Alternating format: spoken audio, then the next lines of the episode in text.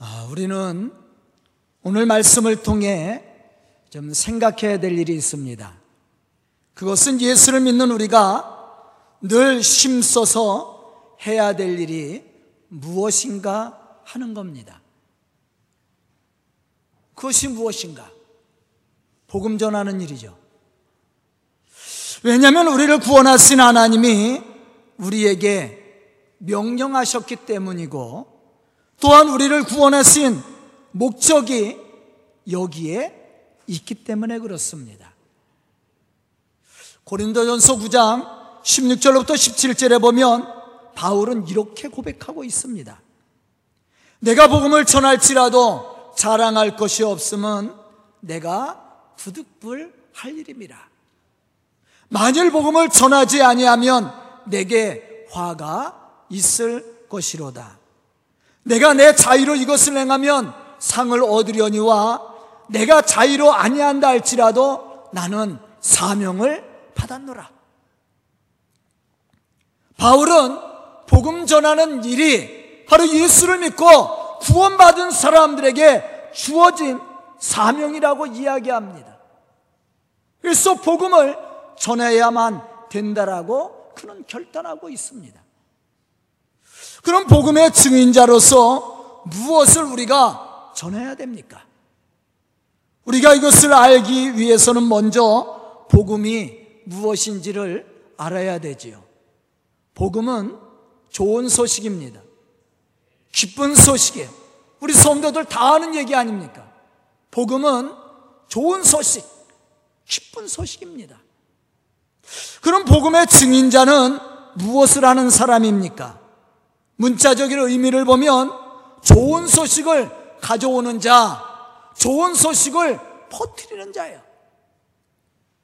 그러므로 복음의 증인자는 좋은 소식을 전해야 되고 삶의 축복된 소식을 가져와야 됩니다. 만약 우리 속에 좋은 소식, 기쁘고 복된 소식이 없다면 우리는 복음의 증인자로서 그 사명을 감당해 나갈 수가 없어요.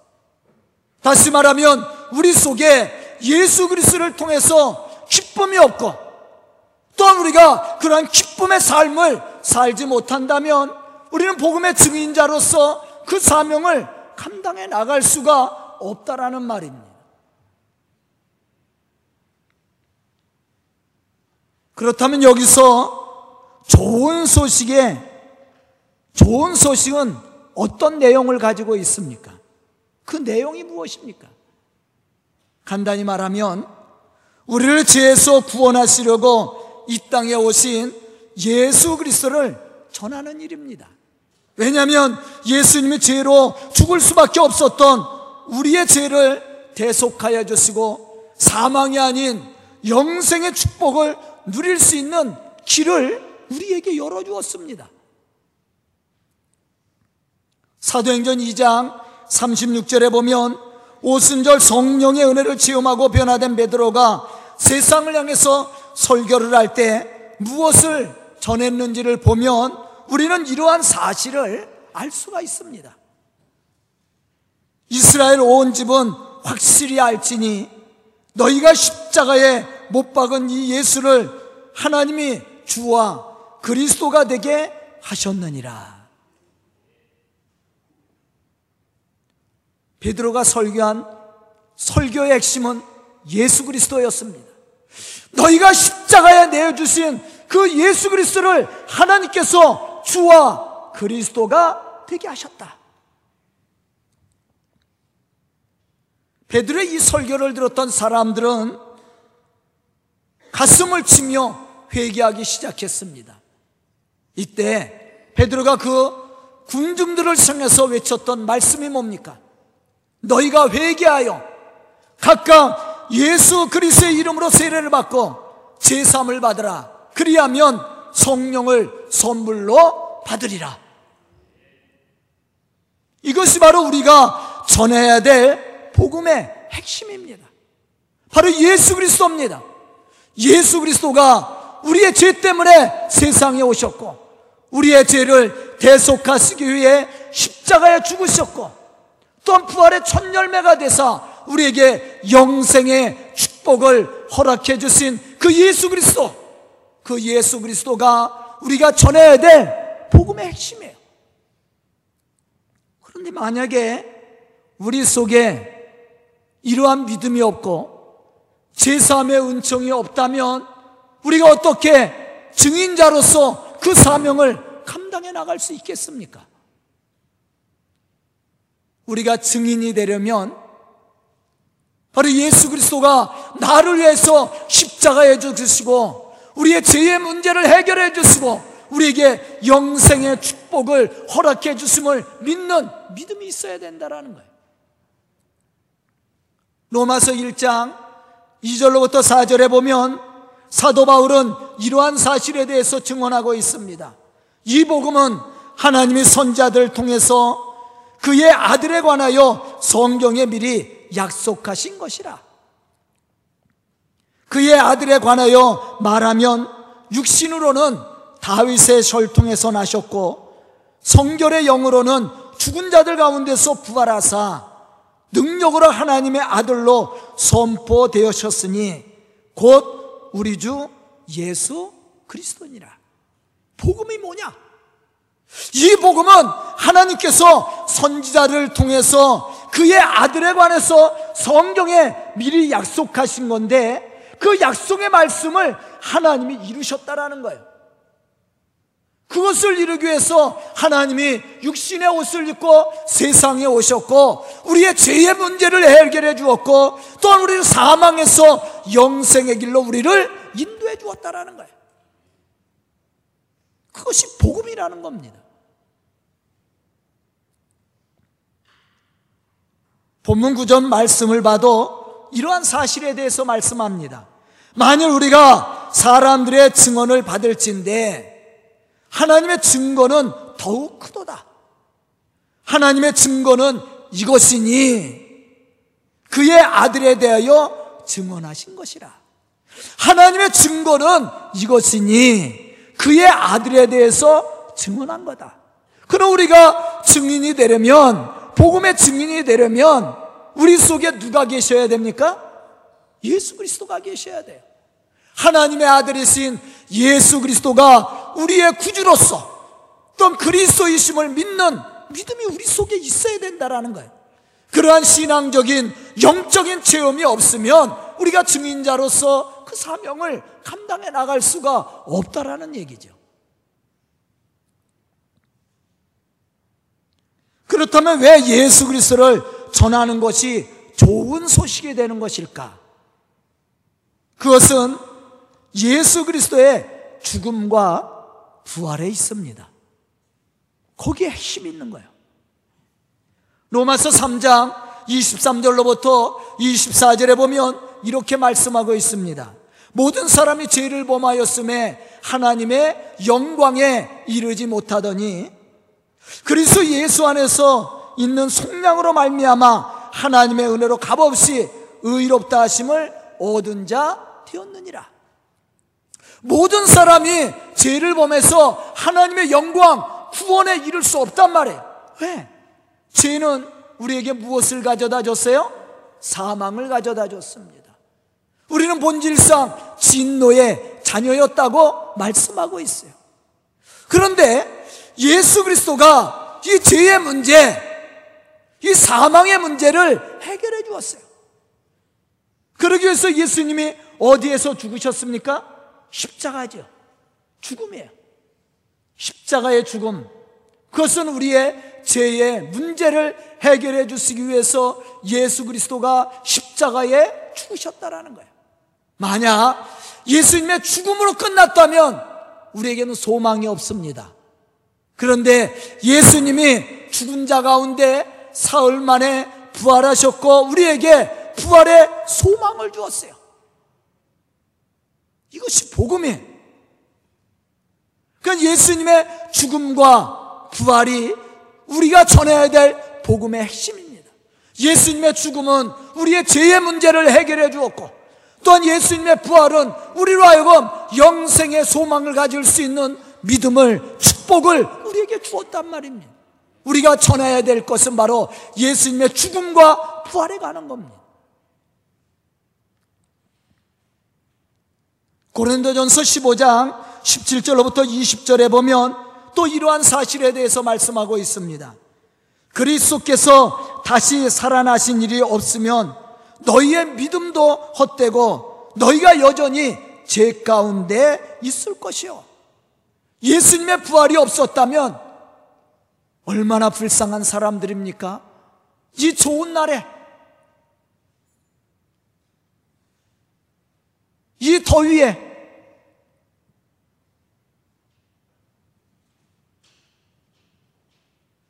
이 건물 안에서 허튼 소리만 듣고 있으니 얼마나 불쌍한 사람들이. 어, 그것을 전하는 저는 얼마나 불쌍합니까? 예수의 부활이 없다면 믿음도 없대고 우리는 여전히 죄 가운데 있었을 것이다. 그렇게 말하고 있습니다. 또한 그리스도 예수 안에서 잠자는 자도 망하였으려니 망하였다 그랬어요. 망하였다. 아, 예수 믿고 죽은 사람은 되도록킬 수가 없잖아요. 그 사람들은 망한 사람들이야. 부활이 없다면. 만일 그리스도 안에서 우리가 말하는 것이 다만 이 세상의 삶뿐이면 모든 사람 가운데 우리가 더욱 불쌍한 자니라. 그러나 이제 그리스도께서 죽은 자 가운데서 사, 다시 살아나사 잠자는 자들의 첫 열매가 되셨도다. 우리의 믿음이 헛되지 않은 것은 부활이 있기 때문에 그렇습니다. 예수님의 부활의 첫 열매가 우리에게 산 소망을 주었습니다. 그래서 우리의 믿음이 헛된 것이 아니에요.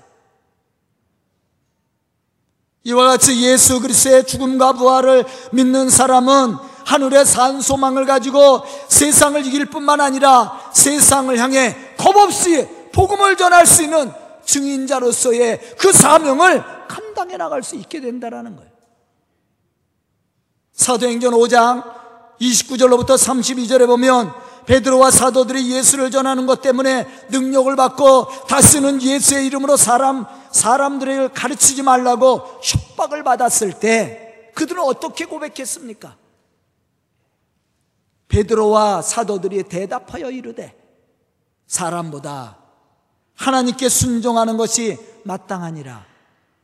너희가 나무에 달아 죽인 예수를 우리 조상의 하나님이 살리셨고 이스라엘에게 회개함과 제사함을 주시려고 그를 오른손으로 높이사 임금과 구주로 삼으셨느니라. 우리는 이 일의 증인이요. 하나님이 자기에게 순종하는 사람들에게 주신 성령도 그러하니라. 협박을 받았던 제자들과 사도들이 대답입니다. 사람보다 하나님의 말씀에 순종하는 것이 마땅하다. 왜냐? 너희들이 죽인 그 예수가 죽은 자 가운데서 부활하셨기 때문에 부활이 없었다면 우리의 증거는 헛된 것이 되고 맙니다. 힘을 잃어버려요. 그러나 사도들이 담대히 당당하게 겁없이 세상을 향해서 증언할 수 있었던 것은 바로 예수의 부활이 있었기 때문이었습니다. 저는 오늘 말씀을 듣는 우리 성도들이 이러한 믿음을 가지고 주의 거룩한 복음의 역사를 이루어가는 그러한 믿음의 사람들, 그런 축복의 사람들이 다 될 수 있기를 주님의 이름으로 축원합니다. 그렇다면 예수 그리스도의 증인이 되기 위해서 우리가 갖추어야 될 신앙의 자세는 무엇일까? 우리는 오늘 말씀 속에서 몇 가지 신앙의 모습을 생각해 봐야 됩니다.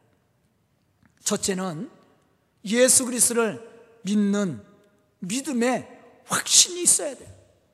우리에게 이러한 믿음의 확신이 없으면 우리는 복음의 증인자로서 그 사명을 감당해 나갈 수 없습니다. 복음을 전하는 전도자는 무엇보다도 예수님을 만난 사람이어야 되고 예수님에 대한 확실한 믿음과 증거를 가지고 있어야 돼요. 복음의 증인자란 자신이 체험한 하나님의 은혜를 사실 그대로 다른 사람들에게 전하는 것을 얘기합니다. 복음은 기쁜 소식, 좋은 소식이라고 그랬어요. 복된 소식이라고 그랬어요. 증인자는 그것을 가져오고 또한 퍼뜨리는 자라고 그랬단 말이에요. 그럼 우리 속에 이러한 기쁘고 복된 은혜가 없는데 어떻게 그것을 퍼뜨릴 수가 있습니까? 우리가 그러한 믿음의 삶, 그러한 축복의 삶을 살지도 않는데 어떻게 예수를 증언할 수 있겠느냐는 거예요. 사도행전 4장 19절로부터 20절에 보면 예수님의 이름으로 말하지도 말고 가르치지도 말라고 위협을 받았던 베드로와 요한은 이렇게 대답을 하고 있습니다. 하나님 앞에서 너희 말을 듣는 것이 하나님의 말씀을 듣는 것보다 옳은가 판단하라. 그러면서 그들이 얘기한 것이 우리가 보고 들은 것을 전하지 않을 수 없느니라. 보고 들은 거예요. 우리가 눈으로 확인하고 또 우리가 손으로 만져보고 우리가 체험하고 느낀 그 믿음 확실한 증거가 있어야 전할 거 아니에요. 내 속에 증거도 없는데 무엇을 전하겠습니까? 베드로와 요한이 어떻게 핍박하는 자들을 향해서 이렇게 담대히 예수를 전할 수 있었습니까? 이유는 그들 속에 구원이 있었기 때문이었습니다. 다시 말하면 죄로 인해서 죽을 수밖에 없었던 자신들을 구원하신 예수 그리스도에 대한 은혜와 하나님의 크신 사랑이 그들의 심령 속에 체험되어졌기 때문이었다라는 거예요. 또 한 가지 이들이 핍박과 죽음 앞에서도 담대할 수 있었던 것은 부활에 대한 확실한 신앙이 있었기 때문이었습니다. 만약에 우리에게 부활에 대한 확실한 믿음이 없다면 우리는 예수 전할 수 없습니다. 본문 10절에 보면 이렇게 말씀하고 있습니다. 하나님의 아들을 믿는 자는 자기 안에 증거가 있고 하나님의 아들을 믿는 자는 자기 안에 증거가 있다. 하나님을 믿지 아니하는 자는 하나님을 거짓말하는 자로 만드나니 이는 하나님께서 그 아들에 대해서 증언하신 증거를 믿지 아니함이라. 증인은 누굽니까? 바로 예수가 있는 사람이에요. 그 가슴에 예수를 품고 살고 예수와 함께하는 그런 믿음의 사람입니다. 다시 말하면 하나님의 아들 예수 그리스도를 믿지 않는 자는 복음의 증인자가 될 수 없다라는 얘기예요. 왜냐하면 이 사람은 제사함의 은총과 구원에 대한 감동이 없기 때문에 그렇죠. 앞에서도 말했듯이 복음의 증인자는 좋은 소식을 가져오는 사람입니다. 그런데 내 속에 좋은 소식이 없는데 어떻게 좋은 소식을 전할 수가 있습니까? 내 마음속에 하나님이 주시는 구원의 감동이 없는데 구원을 어떻게 전할 수가 있습니까? 내가 제사함의 은총을 체험하지 않았는데 제사함의 은총에 대해서 어떻게 다른 사람들에게 말할 수 있겠느냐는 거죠. 내 속에 구원의 감동이 없는데 어떻게 구원을 전합니까?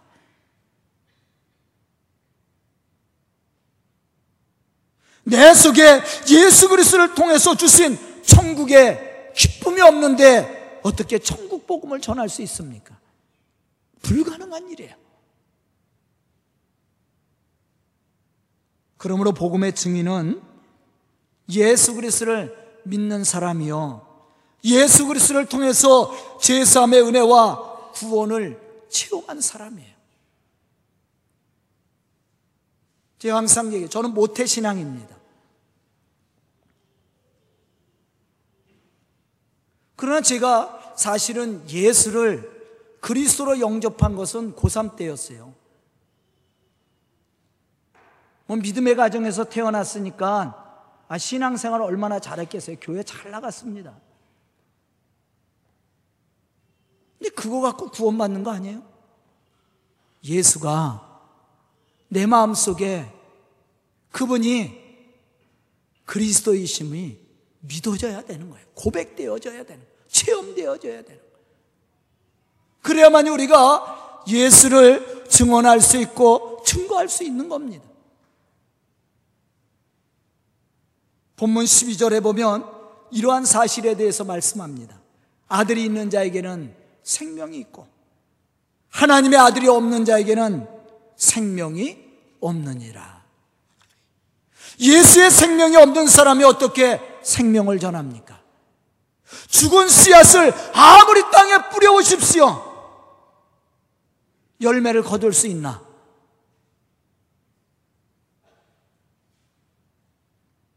죽은 씨앗을 뿌린, 뿌려고 나서 열매를 기대하는 농부가 있다면 어리석은 자 아닙니까? 내가 죽어 있는데 무슨 새로운 생명을 싹 틔울 수 있겠습니까? 열매를 맺을 수 있겠습니까? 복음의 열매를 맺기 위해서는 나에게 산 소망, 믿음이 있어야 되는 거예요. 오늘 말씀을 듣는 우리 성도들이 예수 안에서 새 생명을 간직한 믿음의 사람들, 하나님께서 우리에게 명령하신 이 복음의 사명을 감당해 나가는 그런 믿음의 일꾼들이 될 수 있기를 주님의 이름으로 축원합니다. 두 번째, 우리에게 필요한 신앙은 중보기도입니다. 중보기도. 우리가 기도하지 않고는 하나님의 능력을 받을 수 없고 하나님의 역사를 이루어갈 수가 없습니다. 또한 사람들의 마음을 열 수가 없다라는 거죠. 그렇기 때문에 우리는 늘 깨어서 기도해야 되는 거예요. 요한일서 5장 14절부터 16절에 보면 이렇게 말씀하고 있습니다. 그를 향하여 우리가 가진 바 담대한 담대함이 이것이니 그의 뜻대로 무엇을 구하면 들으시리라. 우리가 무엇이든지 구하는 바를 들으시는 줄을 안즉 우리가 그에게 구한 그것을 얻은 줄을 또한 아느니라. 누구든지 형제가 사망에 이르지 아니하는 죄 범하는 것을 보거든 구하라. 그리하면 사망에 이르지 않은 범죄자들을 위해서 그에게 생명을 주시리라. 중보기도죠, 중보기도. 어? 세상에 죄를 범하고 그것이 죄인지도 모르고 살아가는 그 영혼들을 위해서 기도하라는 겁니다. 그리고 그들에게 예수의 복음을 전하라는 거야. 그러면 무엇을 주신다라고 그랬어요? 생명을 주시리라. 그를 향해서 우리가 가진 바 담대한 것은 이것이니 그의 뜻대로 무엇을 구하면 하나님이 들어주신다라고 그랬어요. 만약에 이러한 하나님의 은혜와 축복이 있음에도 불구하고 우리가 기도하지 않는다면 그럼 불신앙의 사람이죠. 죽어가는 영혼을 위해서 기도하면 하나님이 들으시고 그 영혼의 마음을 움직여 주신다고 했음에도 불구하고 우리가 기도하지 않는다면 그건 불신앙의 사람이란 말이에요. 그 사람이 어떻게 복음을 전할 수 있습니까?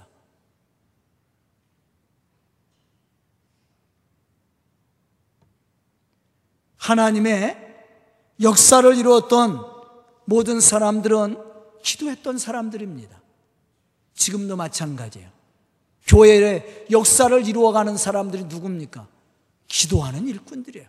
그들을 통해서 하나님 역사하셔요. 특히 복음의 증인된 자로 전도의 열매를 맺고자 했던 전도자들은 영원 구원을 위해서 중보 기도를 쉬지 않았습니다. 우리는 그러한 사실들을 알아야 돼요. 그럼 왜 우리가 중보 기도를 해야 됩니까?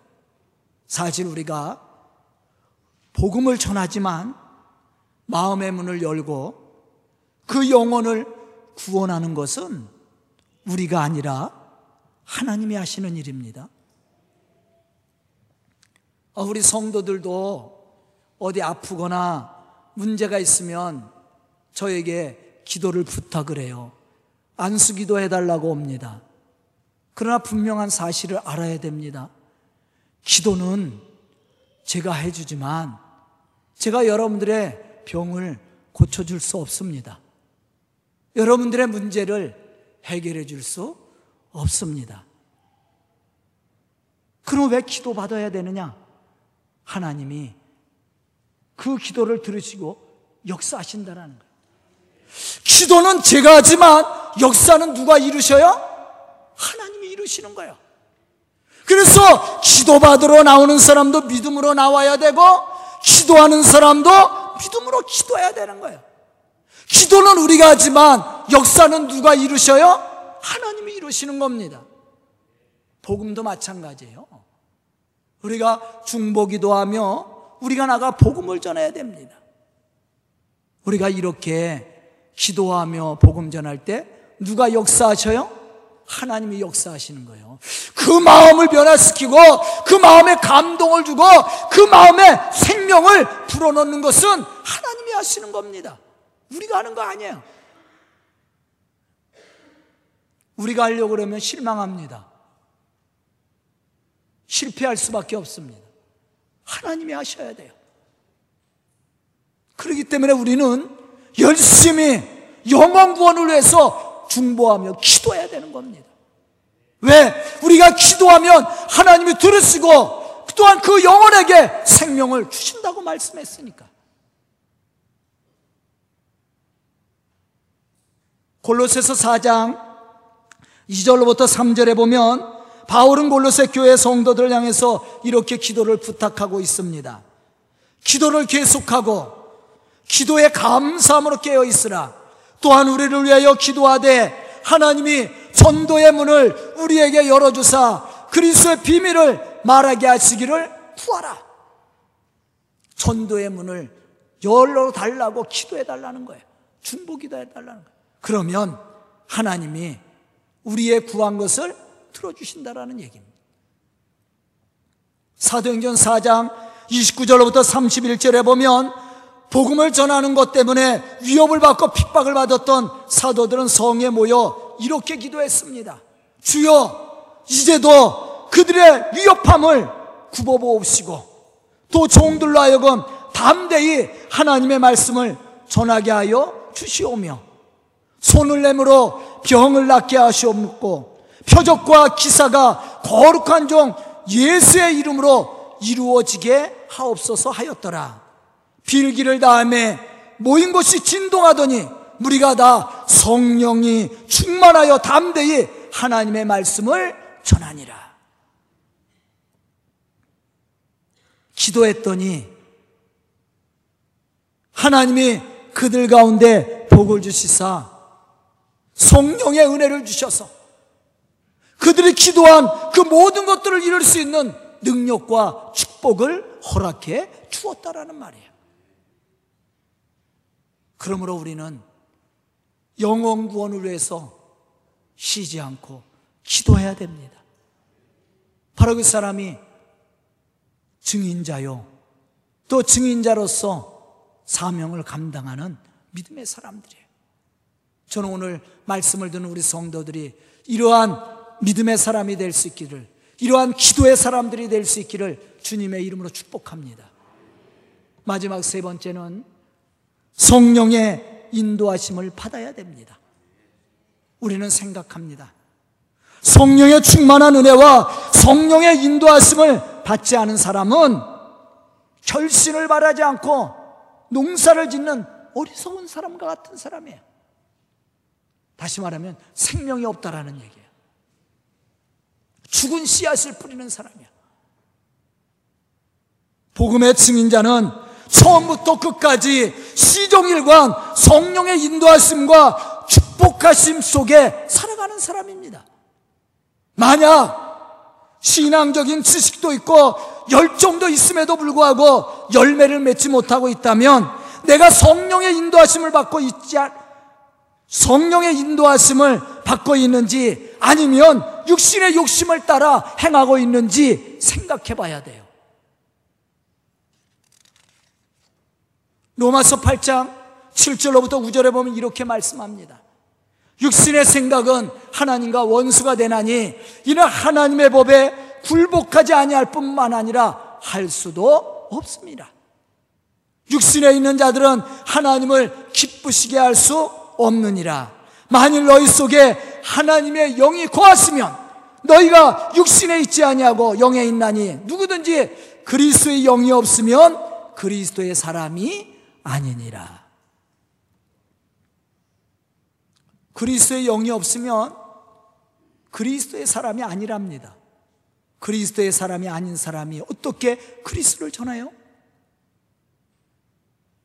육신의 생각은 하나님과 원수가 되며 하나님의 말씀을 듣지도 않고 또 행할 수도 없다라고 얘기했어. 그런 사람이 어떻게 복음을 전할 수 있습니까? 오늘 본문 5장 5절로부터 6절 본문에 있는 앞절에 있는 말씀입니다. 예수께서 하나님의 아들이심을 믿는 자가 아니면 세상을 이기는 자가 누구냐? 예수 그리스도가 하나님의 아들이심을 믿지 못하는 자가 아니면 누가 세상을 향해서 복음을 전하겠느냐? 이는 물과 피로 임하신 이신이 곧 예수 그리스도라. 물로만 아니라 물과 피로 임하셨고 증언하는 이는 성령이시니 성령은 진리니라. 누가 증언해요? 성령의 성령. 우리가 아니에요. 우리가 전하지만 그러한 역사, 사람의 변화시키고 복음의 역사를 이룰 수 있는 분은 누구예요? 성령이란 말이에요, 성령. 그래서 성령의 은혜를 받아야 되는 거예요. 사실 예수가 그리스심을 믿지 못하는 자는 예수의 복음을 전할 수 없습니다.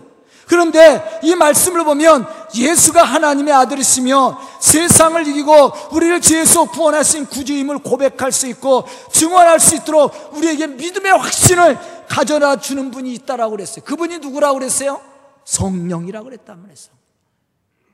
그러므로 우리가 성령을 받지 않으면 예수가 그리스도인 것을 고백할 수 없다라는 거예요. 예수가 그리스도이심을 고백할 수 없는 자가 어떻게 예수를 전합니까?